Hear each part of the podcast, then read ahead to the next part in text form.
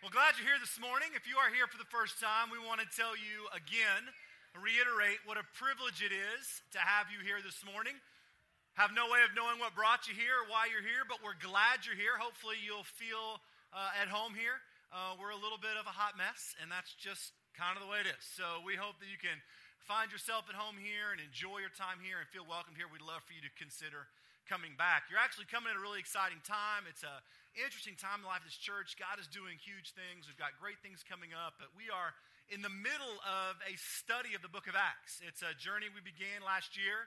Um, we are into 28 weeks of it, and we are in chapter 12. And my whole kind of movement is really kind of challenging us to go verse by verse through Scripture. I want our church to have a love affair with God's Word.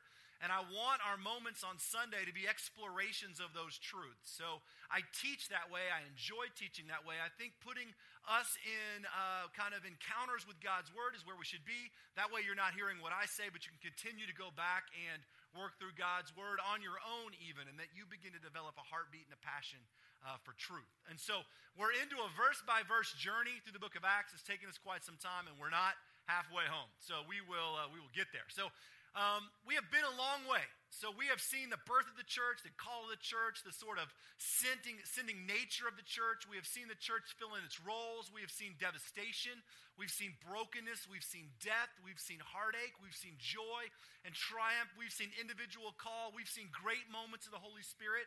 We've seen things that we don't have answers for. We've seen the miraculous and we've seen the mundane.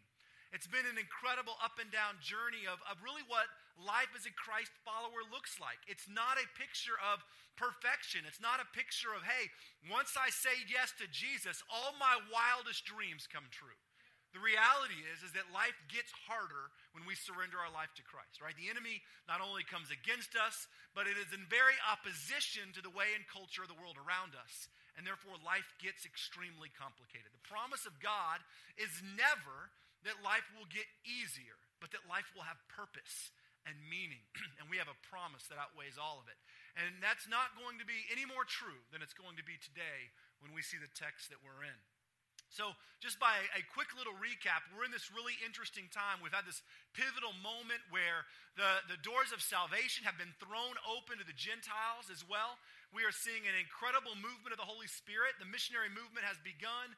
Uh, the Holy Spirit is taking root in the lives of Gentiles, which are non Jewish people. They have surrendered their lives to Christ. And, and last week we explored a town called Antioch where the Holy Spirit was exploding and people were coming to know Jesus by the thousands. And the missionary movement is going out from Jerusalem and it's going all the way through the known Roman world.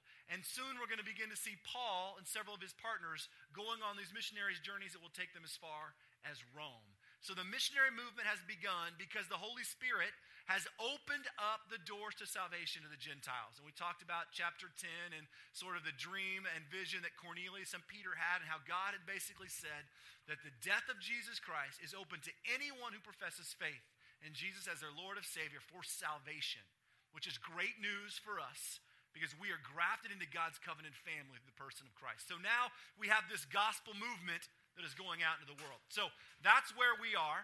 Uh, there is the gospel is taking hold and it's taking root in the lives of Gentiles, and God is doing a huge thing. So if you've got your Bible, I want you to open to Acts chapter 12, and uh, we're going to explore um, some difficult situations that are now beginning to unfold in what is otherwise relatively exciting times. So if you got your Bible, go ahead and open it up. Before we read in it together, let's just take a few moments and let's uh, pray. God, I thank you that your word is living and active.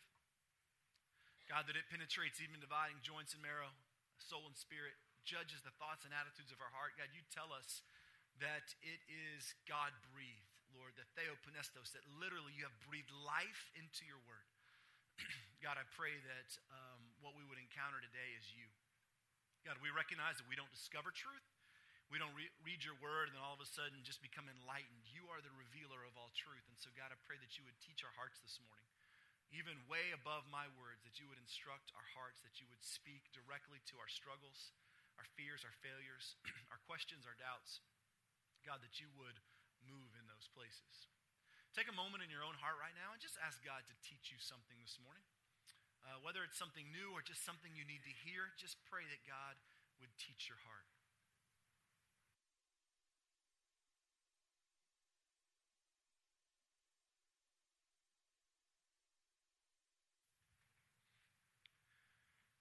Pray for someone beside you, uh, behind you, even if you don't know their name, even if you're here for the first time. Just try praying for somebody else. Be in the habit of praying for somebody else. Even if that seems a little odd or strange to you, just pray for somebody else that God would move in them.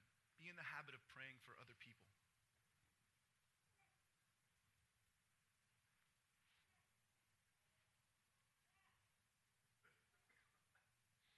Lord, we pray that you would be glorified, that you would be exalted, God, that your word would be lifted up, and that you would draw us to yourself through the person of Jesus Christ, our Savior and our Redeemer.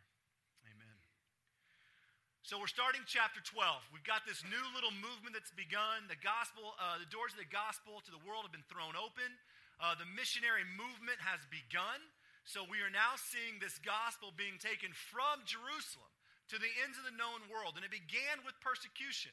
So the scattering of these believers in Acts 8 and 9 were the roots that would begin this missionary movement. And now we are about to see it go into full swing. Last week, we saw the Holy Spirit exploding, really exploding in Antioch. And you know, Gentiles were being given the exact same gifts as the Jews were at Pentecost, and evidence that God is moving and is drawing Gentiles unto himself. And what happens is that the apostles in Jerusalem hear that God is doing these huge things in Antioch, and so they send Barnabas up there to check it out, right? So Barnabas goes from Jerusalem to Antioch to see what God is doing, and he's so moved by what he's seeing that he goes 90 miles away and finds Paul. Now remember, Paul's been out of the picture for years now, right? He got saved, he did some teaching, and then he went back to Tarsus. And so now Barnabas is so moved by what's happening, he's saying, Paul would love this. I've got to go find that guy. So he goes 90 miles to Tarsus and he finds Saul, and they go back to Antioch, and they spend a year there together, Barnabas and Paul, teaching new believers in Antioch truths about who God is. And the church begins to flourish and grow. And that's where we left off last week. We're going to shift gears a little bit and go back to Jerusalem to see that God's got some other things going on in the lives of the apostles. So let's look at chapter 12, verse 1. It was about this time that King Herod arrested some who belonged to the church, intending to persecute them. He had James, the brother of John, put to death with the sword. When he saw that this pleased the Jews, he proceeded to seize Peter also. And this happened during the feast of unleavened bread. And after arresting him, he put him in prison, handing him over to be guarded by four squads of soldiers each. Herod intended to bring him out for a public trial after the Passover. So Peter kept, was kept in prison, but the church was earnestly praying to God for him. The night before Herod was to bring, to tri- bring him to trial, Peter was sleeping between two soldiers, bound with two chains. And sentries stood guard at the entrance. And suddenly an angel of the Lord appeared, and a light shone in the cell. And he struck Peter on the side and woke him up and said, Quick, get up. And the chains fell off Peter's wrists. Then the angel said to him, Put on your clothes and sandals. And Peter did so. Wrap your cloak around you and follow me. And the angel told him, and Peter followed him out of prison. He had no idea what the angel was doing or really what was happening. He thought he was seeing a vision. They passed the first and second guards and came to the iron gate that went into the city, and it opened for them by itself, and they went through it. And when they had walked the length of one street, suddenly the angel left him. And then Peter came to himself and said, Now I know without a doubt the Lord has sent his angel and rescued me from Herod's clutches and from everything the Jewish people were anticipating. When this had dawned on him, he went to the house of Mary, the mother of John, also called Mark, where many people were gathered and were praying. And Peter knocked on the outer entrance, and a servant girl named Rhoda came to the door. And when she recognized Peter's voice, she was so overjoyed, she ran back without opening it and exclaimed, Peter's at the door. You're out of your mind, they told her. When they kept insisting that it was so, they said, It must be his angel. But Peter kept on knocking, and when they opened the door, they saw him, and they were astonished. Peter motioned with his hand for them to be quiet, and he described how the Lord had brought him out of prison. Tell James and the other brothers this, they said. He said, and they left, and then he left and went for another place. In the morning, there was no small commotion among the soldiers as to what had become of Peter.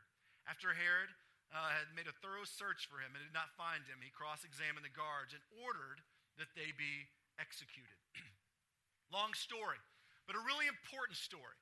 So life has shifted from the excitement of Antioch, from the incredible things that the Holy Spirit is doing, back to Jerusalem. And things weren't as good in Jerusalem as they were in other places like Antioch, like Joppa, like Caesarea that we have seen over the past few weeks. Jerusalem was in the middle of a very difficult famine, a famine that was about to spread all the way up to the known Roman world. The apostles were there. Most of the other believers had been scattered all over the known world, right? Remember that from uh, chapter 9. They were spread all over. So it's the apostles that are left there. And it's not necessarily a good time. That period of peace that had surrounded the church for so many years is now being shattered through persecution. So Herod has been named king of Israel. Now you got to keep in mind that in the Roman world, they did things a little bit differently. All right, when they would occupy a land, they would come in and they would conquer. The emperor, the Caesar, would appoint a king over that place. That king still reported to Caesar, but that king served as a leader of what was that other country. Now, this Herod is not the same Herod that had all the infants put to death when Jesus was born, if you remember that story. This is actually that Herod's grandson. And he was sort of an awful person. And he was friends with this guy named Gaius, who, was, who would become the emperor, the Caesar of all of Rome. And Gaius appointed his friend Herod, the grandson of Herod the Great, to take over that entire region and become king of Israel. So Herod becomes king of the region of Israel, not the nation of people, but all that area. And so he comes into Jerusalem and he's surely heard about this little religious sect that's been causing an uproar because the Jewish leaders couldn't stand these people because they were a threat to the very way of life. So when Herod shows up and he says, basically, I'm king over all this land, right? They say, well, we got this huge problem. These, Jew- these Jewish Christians are causing a major problem with our way of life, and we are in charge, and they are not. And so Herod, to win their favor, right, to try and earn their support, basically begins a harassment campaign against the Christians. And the first thing he does is he seizes James. Now, there's two James in this story. The first one is James, the brother of John, they are the sons of Zebedee, and they are the original, two of the original disciples that Jesus called about the time he called Peter and Andrew, right? James is one of the three that are in Jesus' inner circle, right? You've got Peter and John and James. That's this James, right? James, the original disciple and the apostle. Then you've got the other James that Peter mentions at the end. That's actually Jesus' half brother, James. And James came to know his brother, the Lord, after Jesus' death. And he became so impassioned about the salvation story and the gospel that he becomes in charge of the entire church in Jerusalem. So he is in charge of the church that's left there in Jerusalem. Two very different people, but they're both important in the story.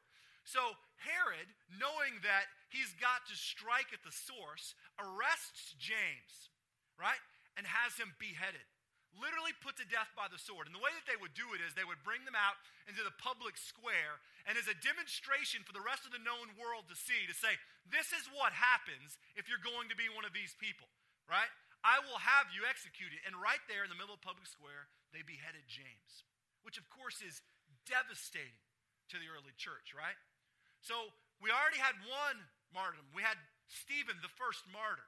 But James is the first apostle to be martyred. Remember, Stephen was just, just a believer, but James was one of the leaders. He was one of the 12 apostles. And interestingly enough, 11 of the 12 apostles would go on and will go on to be martyred. They will all go on to die for their faith in Christ, all except one, which is James's brother John, who actually is arrested and exiled and put way out in the pasture and dies of old age. But all of them are either arrested or martyred for their faith in Christ. All 12 apostles, right? And we're infatuated with the health and wealth gospel that says if we say yes to Jesus, he gives us all of our desires. These guys said yes to Jesus and it cost them their lives. Story for another time. So James is executed. It was devastating to the church. You can only imagine. Well, when it when it says that when Herod saw how much that pleased everybody, when they were like, "That's fantastic," he decided to take it one step further and he arrested and seized Peter. Now James, the brother of Jesus, right, was the leader of the church in Jerusalem, but Peter was the leader of the church. He was the face of all of Christianity. He was the one in which Jesus said, Peter, on you, I will build the church. And the gates of hell basically will not overcome it. You remember that moment. Peter was the leader of the church. And so Herod, having this sort of movement that says, I love the praise of people, seizes Peter and he puts him on trial. However, Herod puts him on trial during Passover. And the Jewish laws and customs wouldn't allow for executions on Passover, had to wait till the feast was over, right? So that's why Jesus, when arrested on Thursday, ends up not being crucified till Friday. The Passover feast has to end Thursday night in order for anybody to be put to death. Just part of the rule. So they arrest Peter, and Herod can't put him to death because he's trying to please the people. If he has him killed during Passover, the people would re- rebel because he broke the law. So basically, he's got jail. And it says that he took, what, four groups of four soldiers to guard Peter. Basically, four watches, four soldiers. And here's how it went two of the soldiers chained themselves to Peter. So they actually took chains and they physically put them on their wrists and chained themselves to Peter. The other two guards stood watch right outside the gate.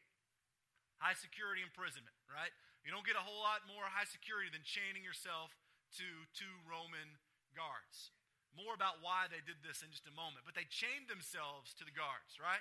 And, and they had put two guards, stationed two guards outside. The night before Peter goes on trial, he's already known what happened to James. Everybody knows James was executed, beheaded. It was a big deal. The night before he's to go on trial, be sentenced to death, right? An angel of the Lord shows up and fills the cell with this incredibly bright light, which is not uncommon. When we see the angel of the Lord show up, God's presence, light pierces darkness, right? And things happen, right? Remember when Saul had that encounter with the angel of the Lord on the road to Damascus, this bright light shone all around him? God's presence is the opposite of darkness. And light shows in this dark cell in the middle of the night. Presence of God. Right?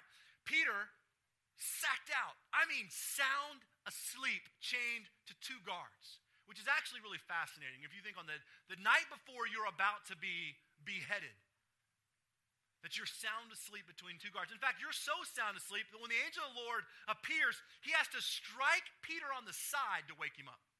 Right?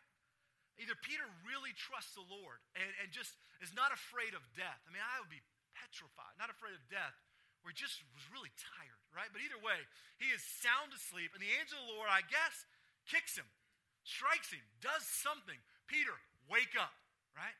Peter gets up and he's kind of in this daze. In fact, he doesn't figure out what's going on until a little later. He thinks he's having a vision. He'd already had this really intense vision back in chapter 10. You remember where God had showed him this, uh, this sheet that was coming down, had all the animals in it, and it was, it was a really intense, vivid image. And so Peter thinks that maybe that's what's happening. But as he sits up, the chains fall off his wrists. And the angel Lord says, Get up and put your clothes on, right? Put your, your robe on and your sandals on and follow me. They go right past the guards.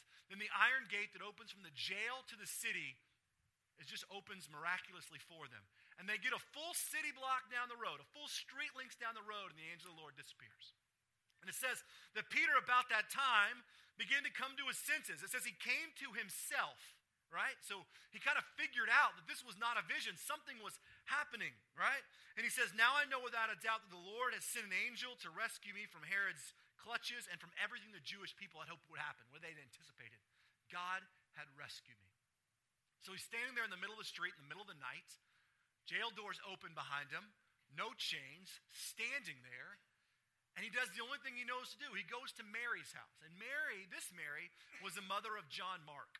And her house was a really popular house for Christians to gather at. It must have been either large or it was safe, but it was a known place for the, the church to go to. And so Peter goes there to this house and he knocks on the outer door, knowing full well that he would find the community there.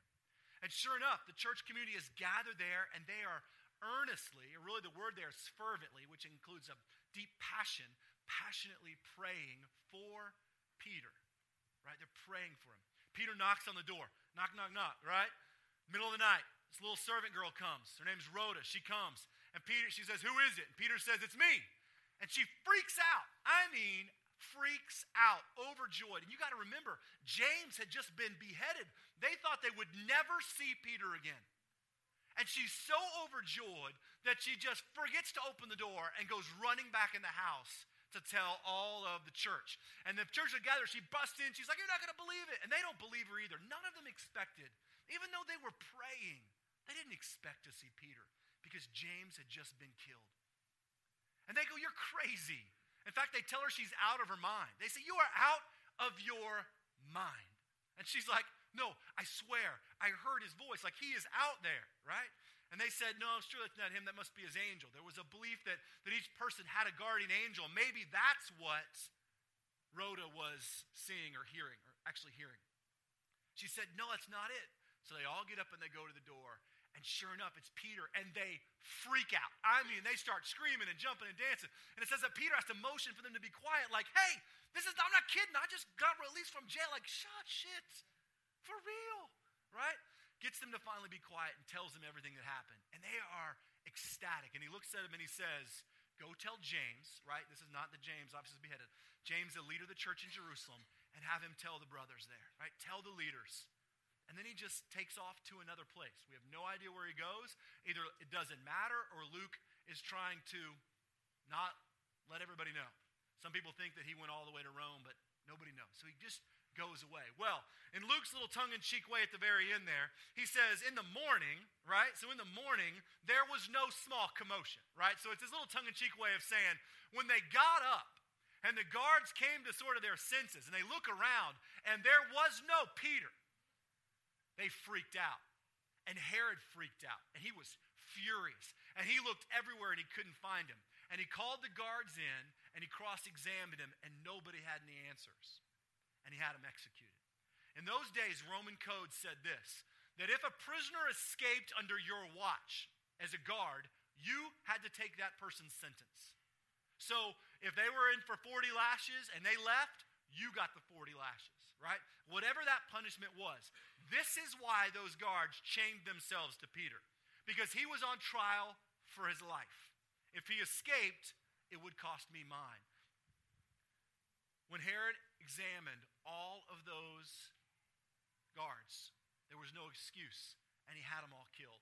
This is the kind of persecution and desperation the Christians are facing. It makes no sense. But God miraculously delivers Peter, and the guards lose their lives. Now, that's the scenario. It'd be really easy to look at this passage and, and talk about the miraculous moment and celebrate this incredible thing that, that Peter had been delivered from the clutches of sure death, that the angel Lord had shown up and this incredible light and chains were falling off and doors were opened. And, and because the church prayed, gathered together and earnestly prayed, God did this incredible thing. That would be amazing. And we should most likely focus on that. But I can't get past something that plagues my heart in this text. And it's a question that most of us don't want to ask because we don't really want to know the answer, if there is one. But it's a question that we can't shake, and that's this Why not James? So here's the thing James was arrested seized, put on trial for his life. And what we know from the book of Acts, it's very presumable, presumable that the church got together and they prayed for James, the same way they prayed for Peter. They gathered there and they sought the Lord and they prayed and they said, God, deliver James to us. Remember, James isn't just some schlub off the street, right? This is a disciple. This was one who Jesus himself handpicked and invited into this three year journey where they knew each other intimately, where he was invited into the inner circle and saw things that other disciples never got to see. He was a leader of the church, he was beloved, and he loved Jesus. And the church gathered and they prayed and they said, God, give us James, save him, deliver him. And James was beheaded, and the church was devastated. Now, 2,000 years go by, and it's easy for us to look at the story and get it and just kind of go, well, you know, God was doing what God will do. But what if you were related to James? What if James was your dad or your brother or your friend? What if you had walked with him all your life? What if you came before the Lord and you pleaded with all of your heart, God, please save my father, save my friend, Save him. He loves you. He's all these things. And we plead him. And they walked him out of that jail and they put him in the city square and they cut his head off. What do you do with that? So then Peter gets arrested. And you do the same thing, although it's understandable that maybe you would just kind of give up. But no, the church decides to keep praying, and God delivers Peter. And while you're super grateful for that, you're still wondering why Peter and not James, my dad, my friend, my whatever. And there is not a single answer to that question. But have you ever been there? Have you ever prayed deeply for God to do something like, please, Lord, pleaded and pleaded and pleaded? And not only does it seem not to happen, it seems like God is absent or not present, or something. But see, these are the questions that most of us feel like we're not allowed to ask.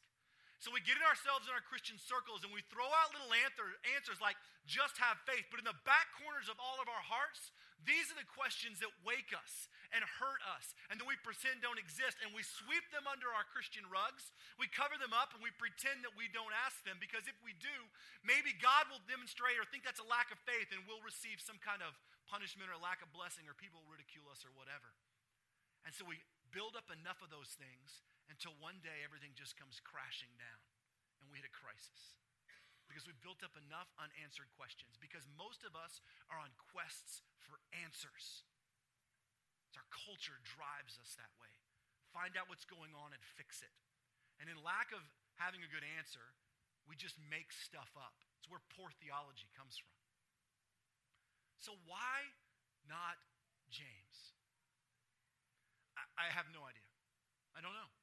I would love to give you a great answer, but the reality is that God's sovereignty exists in both situations. But the truth is, I don't know. But what it caused me to really think about was this. After James died, was crucified or was killed, was beheaded, Peter gets arrested, and the church gathers together again to earnestly pray. And it even says that the church was gathered at Mary's house, and they earnestly prayed to God for him. So even in the wake of this incredibly difficult challenging moment, the church gathered again and said, God, we will continue to seek you. We don't see anything in any of these passages about questions they asked. Maybe they were there, maybe they weren't, but we just see the church gather together. What I began to ask myself was this what does that moment look like?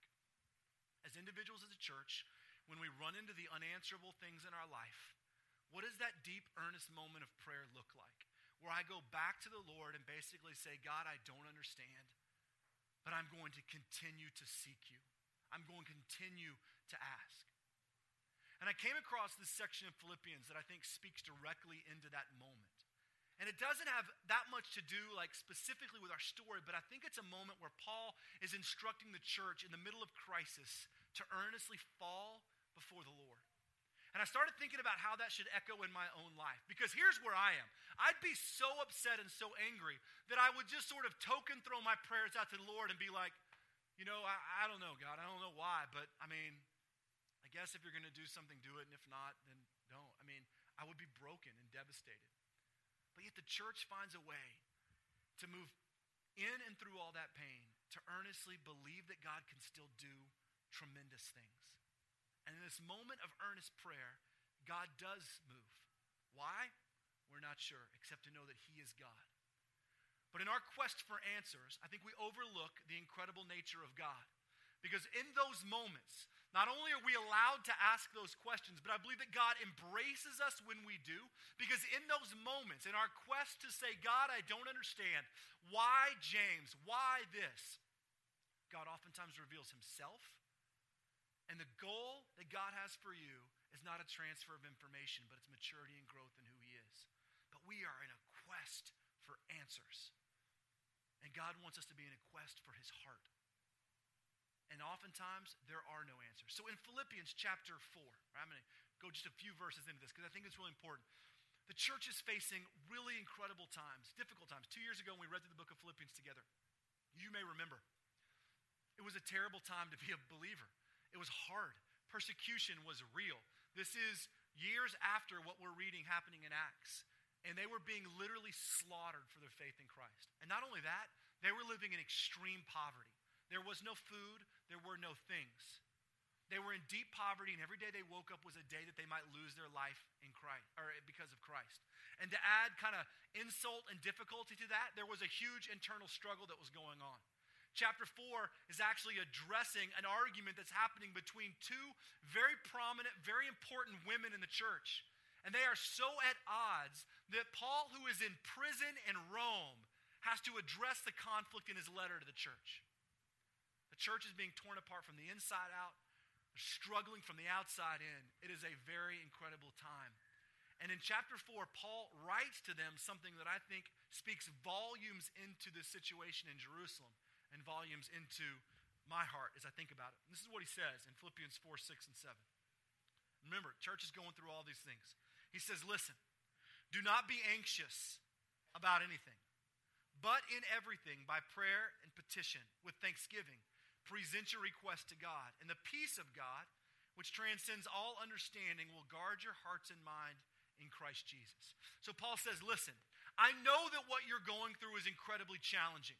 I know that you're facing persecution and poverty, and the church seems like it's falling apart on some level from the inside out. It is being divided almost. I know these are things that you're facing, but listen to me. Do not be anxious or worrisome, is the word there, about anything. But in everything, through prayer and petition, with thanksgiving, present your requests to the Lord. And God, right, who transcends all understanding, will guard your hearts and minds in Christ Jesus. Paul is speaking directly into one of these moments. The church is living in that moment right now in Jerusalem. They just got the most devastating news. Most of them would have been present for the execution of James. They are watching all they know become unraveled. They've now got Peter, the leader of the church. Most of their friends have been scattered all over the known countryside. There was a famine in Jerusalem. Life was really cruddy. There was not a lot of time here to be saying, hey, these are great days. No, these days were awful and they just watched people they love die, and they just watched their beloved leader get arrested and face certain death as well. Yet the church gathers together in earnest prayer. And I think what Paul says to the church in Philippians is very relevant here. He says, Listen, do not be anxious or worrisome about anything. So if you're a believer gathered in Jerusalem, what's the one thing that's on your mind? You are anxious. Not only are you anxious for Peter, but you know that your life as a follower of Christ is most likely next. Because Herod, this kind of crazy asinine leader, is now going all over the world, going to be capturing people and persecuting them, and it's beginning in Jerusalem. And he just slaughtered one of your leaders, and he's about to do it again. And so, what do you do? You've got a little anxiety in you because not only is that your reality, but you can't feed your family. You put those things together, and anxiety is real. And it's exactly what the church in Philippi is facing. And so here's Paul with all of his sort of kind of wisdom saying, hey, don't be anxious, right? It's not like he's sitting in some throne and mansion somewhere. He's in jail himself, facing death himself in Rome. And he says, don't be anxious. Now, the Greek word there for anxious, that word for worrisome, is really interesting. It's actually the word merimneo, and it has, it's a combination of two words divided mind. And it's really interesting because it carries a connotation, a spiritual connotation with it. Basically, what the Greek word means is that don't be of a spiritually broken, divided mind. Because that's what worry is, isn't it? Worry at the end of the day is not necessarily for followers of Christ a physical thing. It's a divided mind between do I trust who God is and who He says He is and what He's going to do for me, or do I live in the fear of the reality of what I see? My mind is divided between those two things. It's split and it's spiritual. It's spiritual because God tells us not to do it. See, most of us don't think that worry or anxiety is anything that's that big a deal. But the truth is, is that worry is disobedience, and disobedience is sin. And worry is also unbelief. It's disobedience because Jesus himself tells us not to do it. Matthew chapter 6, he says, Do not worry about tomorrow, for what tomorrow will bring, for each day has enough trouble of its own. Don't you believe that God, who's done all these things, will take care of you? That's basically what Matthew 6 34 says. Jesus himself says, don't do it. Paul says, don't do it. When we engage in anxiety and in worry and in broken, divided minds, we are living in direct disobedience. And disobedience, any way you shape it, is sin. But most of us don't see worry that way. We just ask God to take it away. But when you live in anxiety and worry, you are living in active sin. Worry is also unbelief. It's a proclamation that you do not trust God to do the things that God says He will do. God, when I worry about my life, what I will eat, what I will do, if we will be safe, I am actively proclaiming that you are not big enough to take care of the things in my life. All of us live there. Every single one of us lives there. And that's why when this church gathers in Jerusalem, or when the Philippians gather, when Paul says, Do not be anxious, Jesus himself says in Matthew 6, it means Trust Jesus. Trust in the Lord, which of course is so much easier said than done. But this is where that earnest moment of seeking the Lord begins. It begins in a moment that says, God, everything around me says, hit the panic button. Everything says, pull the ripcord, whatever it takes, I've got to take care of myself. But in the middle of that chaos, that earnest moment, God says, don't worry. Don't worry. So the first thing that we see is do not be anxious in anything, but in everything, right? So instead, exchange that worry for taking your request to the Lord. So instead of sitting and being frustrated and fearful and not knowing what to do, exchange that. But in everything, petition and prayer, thanksgiving, bring your request to the Lord. It's an exchange. Instead of sitting and worrying and anxiety, exchange those things and petition and pray and request of the Lord which is basically what the church in Jerusalem does. Instead of sitting in their fear and in their worry and their anxiety, they say, We need to gather together and we've got to seek the Lord because we're going to exchange what should be deep, fearful thoughts and hearts and we're going to bring it all to the Lord. That's what Paul's saying. He's saying, Take all that, right? All that anxiety. Don't be anxious about it. But, so instead, that little qualifier, but, bring everything to the Lord. Because Worry and anxiety is the opposite of that. It's taking everything I've got and putting it in me. And I begin to think through it. I begin to contemplate it. I begin to worry about it. I begin to work for its end, to try and control it, to do whatever. The opposite of that is exchanging all of those fears and saying, God, I'm bringing it all to you. To you. It's the great exchange. And that's what called to do. And what we see happening in Jerusalem is instead of sitting there being afraid and being broken over James, they say, This is more of a time for us to gather, and they bring it to the Lord. And they find themselves in Mary's house praying earnestly that God would move. So you've got this, don't be, instead make this exchange and do a few things, right? Bring these things to the Lord through petition and prayer. Prayer is that, and I won't talk a lot about it, but prayer is that relationship. It's the movement, it's the worship, it's the invitation to know the very heartbeat of God. Prayer is not the continual asking. That's why he says, but in everything through prayer and petition. Prayer is that part where we gather before the Lord that made everything and say, God, I want to know you. God, reveal yourself to me. It may involve asking, it may not. It is our open heart to the heartbeat of our open line to the heartbeat of God through the person of Jesus Christ. And we are called into it because it's in those moments that we decide or we discover the character of God because God reveals himself. So he says, in those moments, exchange anxiety by bringing all of that stuff to the Lord through that relationship that invites you to know God's heartbeat, prayer. And in addition to that, through petition. You know petition is? It's not just trying to do something and do something and do something until it happens. It actually just is seeking and asking. It's the petition that says, God, it's that earnest part where the church falls on its knees and says, Please, Lord, save Peter. That is the petition. They're not the same. Most of us are really good at the petitioning. We fire our things off from the Lord. We start prayerless. We beg and we ask and we ask and we ask and we ask. But there's a difference in just throwing our requests at God and actually diving into a prayerful moment that says, God, I want to know your heartbeat. Most of our petitions are driven at answers. God, show me. God, give me. God, do for me. But prayer is driven by our desire to know God's heartbeat. And in the middle of that heartbeat, we say, God, hear me. And I'm going to ask you for this because I don't know what else to ask for. So he says, in that great exchange of anxiety, when we put those things on the Lord, through that moment of deep worship, of prayer, we petition God. And he says, with what? With thanksgiving.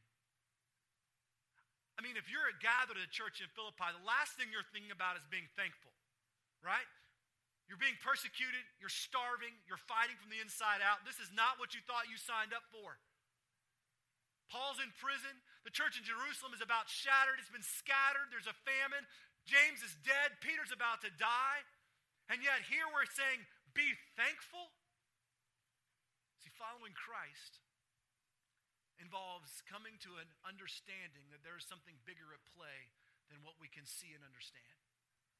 It's recognizing that there is a glory that outweighs all the things that this world has to offer that is not only made up in the abundant life that begins in my heart, a real full life here, but is the promise of things to come.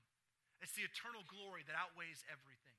And it was the anchor for which the early church attached their lives because life was hard. It was not a God blesses you when you pray and you get a bunch of financial things, which is how we see blessing today. But they saw blessing in terms of God, we count it joyful and we count it worthy to suffer for your name. Gratitude was that God had rescued them from certain death, not just physical death, but spiritual death, and saved them. I don't know about your life, but my life without Jesus was on a trajectory for destruction. I was lost, and I was empty, and I was dying. And Jesus saved me. Didn't do it on my own, didn't do anything. He stepped into my life and intercepted me and saved me. Life has not gotten easier.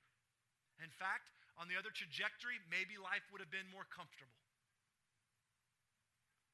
However, what I hang on to and what I see is that I've been rescued from death and I have been given real life. What Paul is saying is that, listen, James faces death, Peter's facing death. You're struggling. I get it. But there is a glory and a promise of a God who is bigger than all of that, who has rescued you and saved you, and you're complaining about the temperature and the church you worship in. And God has delivered you from certain death. Not by the hand of a guy that's a beheader, but by the hand of the enemy. With thanksgiving. We are a complaining generation. We are a comforted generation that wants to be coddled on all sides. It's not what Thanksgiving means. God, thank you that you gave me a car and a house has nothing to do with being thankful. Being thankful is at first spiritual movement that says, God, you have redeemed me and saved me. So, wrapping everything up with this last point, he says this, verse 7. I know I'm running out of time. He says, and then, after all those things, this great exchange of my anxiety and my worry, putting them on the Lord, prayer, petition with great thanksgiving, look at what happens. That God will give the, the peace of God, excuse me, which transcends all understanding, will guard your hearts and minds in Christ Jesus. So listen to what he says. He doesn't say, once you do these things, God will answer the why James question. He will show up and say, Listen, Trev, you know what? You did it right, man. You prayed well, you trusted with thanksgiving. Here's why I let James die, and here's why Peter was saved. He doesn't say that at all. He doesn't say why life got hard for you, no promise of answers. What Paul says is this when you do that, the peace of God, which transcends understanding.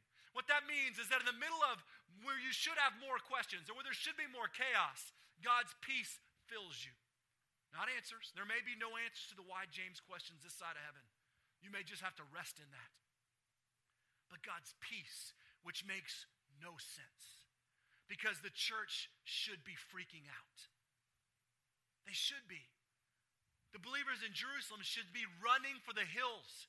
When they murdered James, they should have taken off every man and woman for themselves. Go save yourself. But they didn't. They gathered back together in the one place where everybody knew they would be, and they prayed for Peter.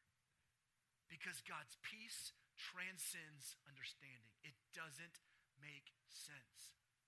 It's why, as a follower of Christ, right, when terrible, difficult things happen, and we truly trust God, even in the middle of a lack of answers, there's that sense that just says, God, I, I just want to trust you. I don't know. And it hurts and I'm grieving and I'm broken, but you are real. That doesn't come from you. It doesn't come from you. You cannot work yourself to that place. It is given by the Lord. And it's given by the Lord when we engage in these things. We exchange our anxiety, we spend time in prayer, we petition God, and God gives us a peace which doesn't make sense. And it's not a peace that's like, yay, everything's great. It's just a peace that says, I'm broken but I'm grateful. And I don't understand. But God, I want you to do something here or use me or whatever. And then what happens lastly? And then the peace of God. And since all understanding will do what? Will guard your hearts and minds. What will it guard it from? Well, it will guard it from the lies of the enemy in the world that tells you there is no God, that God is not in control, that He's not big enough to take care of these things or do that. That's what the world wants you to tell. So, yeah, the world looks at, at the church in Jerusalem. They say, yeah, really, there's a God? Well, He didn't save James, right? Really believe in that God? The world wants to fill you through full of those things. So, what does the peace of God do? It guards your hearts and minds from the lies of the world that says, look, God can't do it, you can work for yourself, do for yourself, take care of your own, control your own situation, whatever. Protects you from those lies because peace comes in the middle of chaos. So, guess what? I don't have an answer for the why James question. I've got zero answers, except for the fact that I trust in God's sovereignty, both in James' situation and in Peter's, that God was glorifying himself. But I don't know why. And if I was sitting with James' family, I would have absolutely no answers. I've had those moments in my own life, and I still don't have answers for them. However, in that moment, the church is driven to earnest and deep and real moments of prayer, both as individuals and as a community, that are challenging the very existence of our fearful, worrying, controlling minds to exchange those things by seeking God's heart, petitioning Him, and being grateful about the fact that He has saved us and rescued us. And that if I die today, I get to spend eternity with the Lord. And in those moments, God exchanges my worry for a peace that doesn't make sense all the time and He promises to guard my heart and mind. He doesn't promise to give me stuff, give me things, give me blessings, buy me a plane, give me whatever. He doesn't even promise to give me an answer for the question I'm asking. He just promises to protect my heart. This is what we should be driven to as a church. Then when chaos comes from outside, inside, wherever, we will be driven to our knees to earnestly seek the Lord as individuals and as a community to say, God, not what we, but what you.